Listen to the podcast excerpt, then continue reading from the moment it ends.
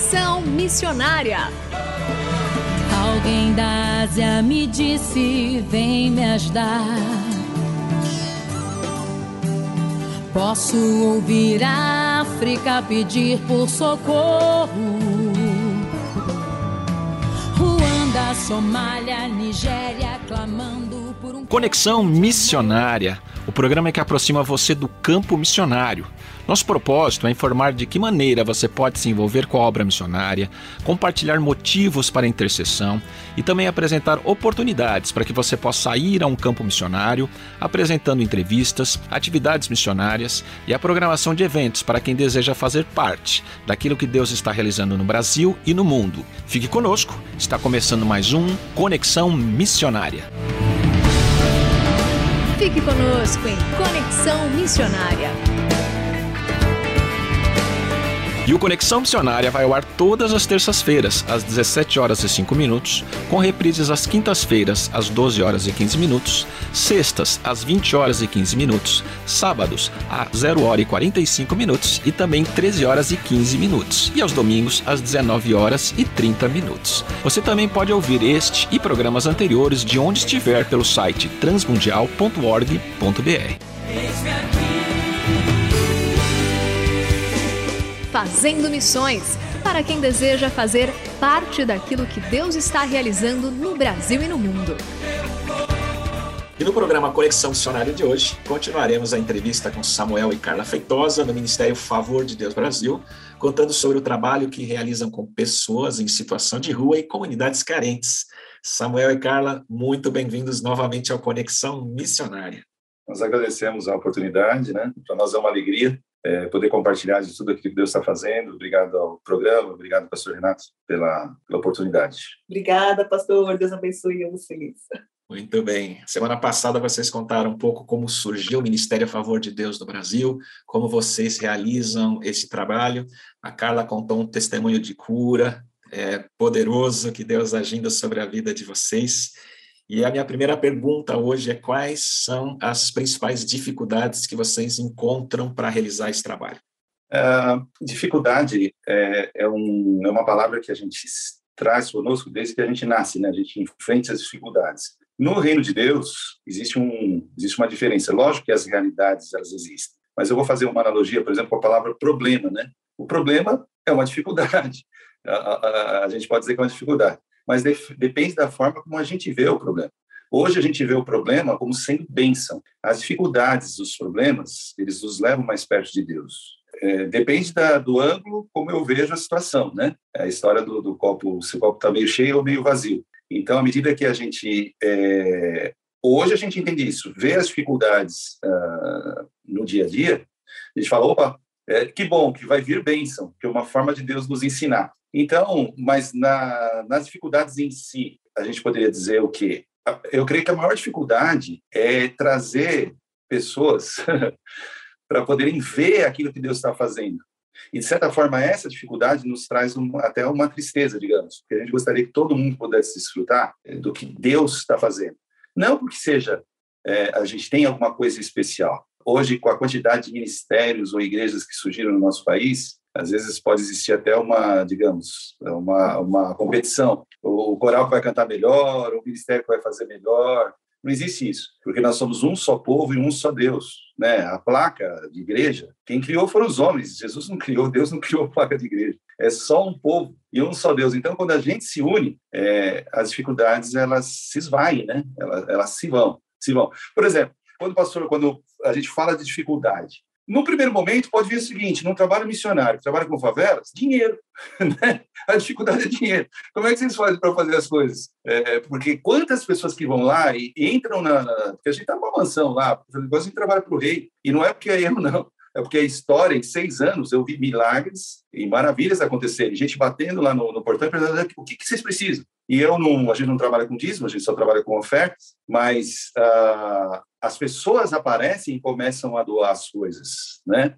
Então, essa dificuldade de dinheiro, ela é meio aleatória, é, digamos, porque Deus é o dono do ouro e da prata. À medida que eu faço aquilo que Ele mandou fazer, Ele traz os recursos. Então, uh, essa dificuldade, é, eu, eu, posso dizer o seguinte, é, Deus está suprindo todas as necessidades. Eu posso ter bons planos, boas estratégias, mas não são, se não for de Deus, não funciona. Por mais que eu tenha boas ideias, por mais que eu tenha bons planos. E eu já trabalhei muito com isso. Eu costumava dizer o seguinte: olha, tem gente, tem gente, tem plano, tem plano, tem dinheiro, tem dinheiro, vamos embora. E não perguntava para Deus se ele ia aprovar ou não. Hoje inverteu. Então, primeiro a gente pergunta para Deus, Senhor, é o que o Senhor quer? Aí a gente vai embora. Então, a, a dificuldade, por exemplo, da tristeza, ela se esvai. Da, da, dificuldade financeira, ela se esvai, porque Deus vai nos dando à medida que a gente precisa. Hoje, por exemplo, em seis anos, praticamente, Deus nos deu a, a base de, de um aluguel. A gente foi para a compra e o próprio dono da casa chegou e falou assim: Olha, eu quero vender a casa. Eu falei, mas uh, o senhor sabe, eu falei para ele, né, pro proprietário, ó, oh, senhoria, você sabe que a gente é falido financeiramente, a gente é rico em Deus, mas falido financeiramente, porque tudo que entra aqui sai. Ele falou: Não, eu sei disso, mas o que eu vi, o Deus de vocês fazendo aqui, não tem problema, vocês podem entrar, assinar o um contrato que esse Deus de vocês vai suprir a necessidade. E foi o que aconteceu a gente entrou de um aluguel para uma compra e, e, e, três terrenos no Morumbi não, não, é assim barato, mas coisa de dois anos e meio praticamente está pago. E depois uma pessoa também doou um caminhão, outra pessoa doou a Kombi, outra pessoa doou o, o brinquedo lá. E eu pergunto para você, dificuldade depende do prisma que a gente que a gente olha as coisas. Se eu ficar chorando, se eu ficar me indignando que está tudo difícil, que, e, e que não vai dar, não vai dar, nunca vai dar. Essa conta não vai bater nunca.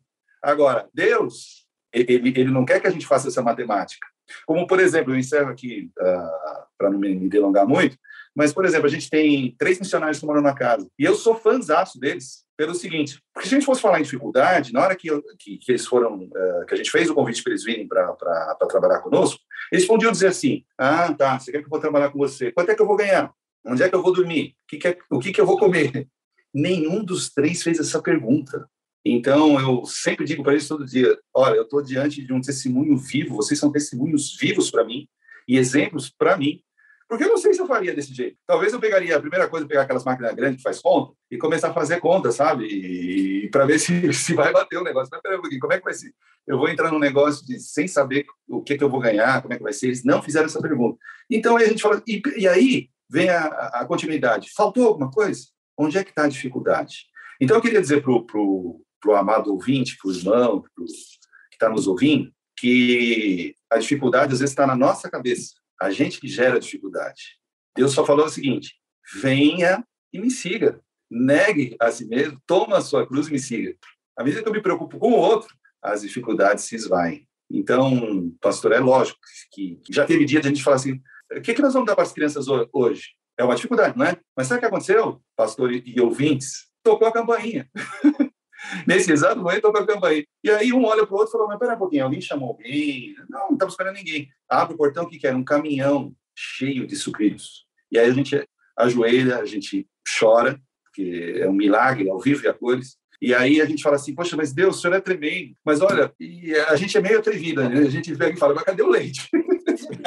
Tinha o sucrilhos, mas cadê o leite? Pastor, Daqui a pouco toca a campainha, uma moto, uma motinha daquelas 180 cilindradas, simplesinha. Um casal. O que, que tinha no meio do casal? Um fardo de leite. Eram pessoas simples, querendo da própria comunidade. Então, é, a dificuldade, queridos, ela para Deus ela não existe. Ele vai nos dando gradativamente. Inclusive, ele é tão gentleman, né? Esse Deus, que ele nos dá a medida. Fosse fiar no pouco, muito eu te colocarei. Por exemplo, ele nos deu uma Kombi, que eu falei, e nos deu um caminhão. Por quê? Porque ele sabe que eu tenho condição de pagar esse PVA, esse licenciamento. Né? É isso que eu preciso. Agora, à medida que a gente vai sendo mais responsável, porque evangelho não é emoção, é responsabilidade. Isso que eu quero deixar bem claro. À medida que a gente assume a responsabilidade no reino, ele diz: ah, então tá bom. Então vocês estão se utilizando dessa Kombi, desse caminhão, é, como, como é, no dia a dia, Tá, então agora vocês estão precisando de um helicóptero. Assim funciona. Então, dificuldade para Deus é, é, muito relativa. A gente é muito feliz, é, nós não somos milionários em termos financeiros. Se olhar na conta, não tem nada, mas Deus supre tudo todos os dias. Então, dificuldade com Deus. O amor de Deus ele não tem limites, né? Não tem limite. Ele supera a nossa racionalidade em todas as coisas, né? Muito é bem. por aí mesmo. Quero agradecer a vocês e pelos seus testemunhos, pelo seu tempo conosco.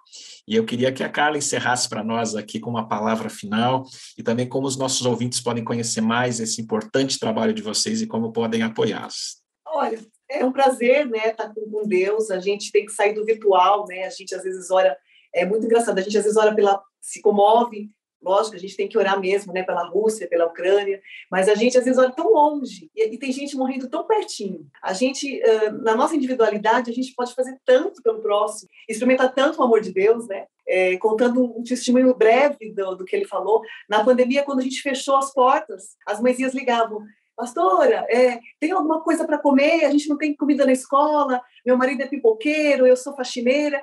E a gente começou a chorar, porque aqueles filhos já eram nossos filhos, né? E a gente, em oração, Senhor, o que, que o Senhor quer? O que, que o Senhor quer? Senhor, manda recursos, né? A gente não tem nada, mas o Senhor tem tudo. Uma viúva deu 100 reais. E a gente falou, e agora, Senhor, o que, que a gente faz com 100 reais? Deus falou, o que, que você quer? Falei, Senhor, eu queria legumes. Eu queria dar um, uma cebola com um ovo, faz um omelete, faz um arroz, feijão. Mas e a gente começou a orar. E você acredita que Deus abriu a porta do CEAGESP e a gente começou, na pandemia, a gente foi é, visitando as comunidades, porque a gente não podia receber as crianças, mas a gente podia ir com a Kombi, que ele falou, né? E a gente levava legumes, levava palavras de Deus, né?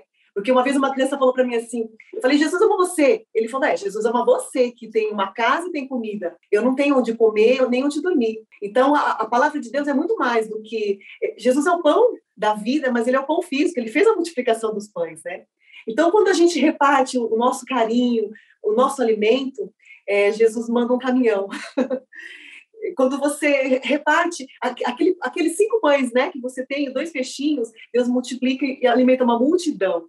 Então, é muito legal. A gente não pode ficar só no virtual, na nossa casa, né? Mas a gente tem que participar, né? A gente tem que jogar fora é, as nossas redes e pescar homens, porque a gente só vai receber alegria plena se a gente cumprir o chamado de ir, né? E, e impactar os nossos semelhantes, né? Sair do virtual e, e vir para o real. Muito bem. Então, cara ouvinte, se você quer saber um pouco mais sobre esse trabalho, tem o site favordedeus.org, onde você vai conhecer mais sobre esse importante ministério.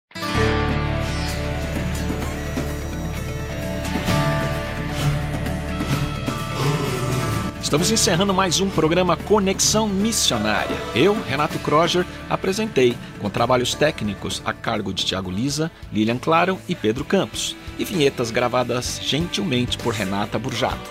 A você que esteve conosco até agora, o nosso muito obrigado. Que Deus te abençoe e até o próximo Conexão Missionária.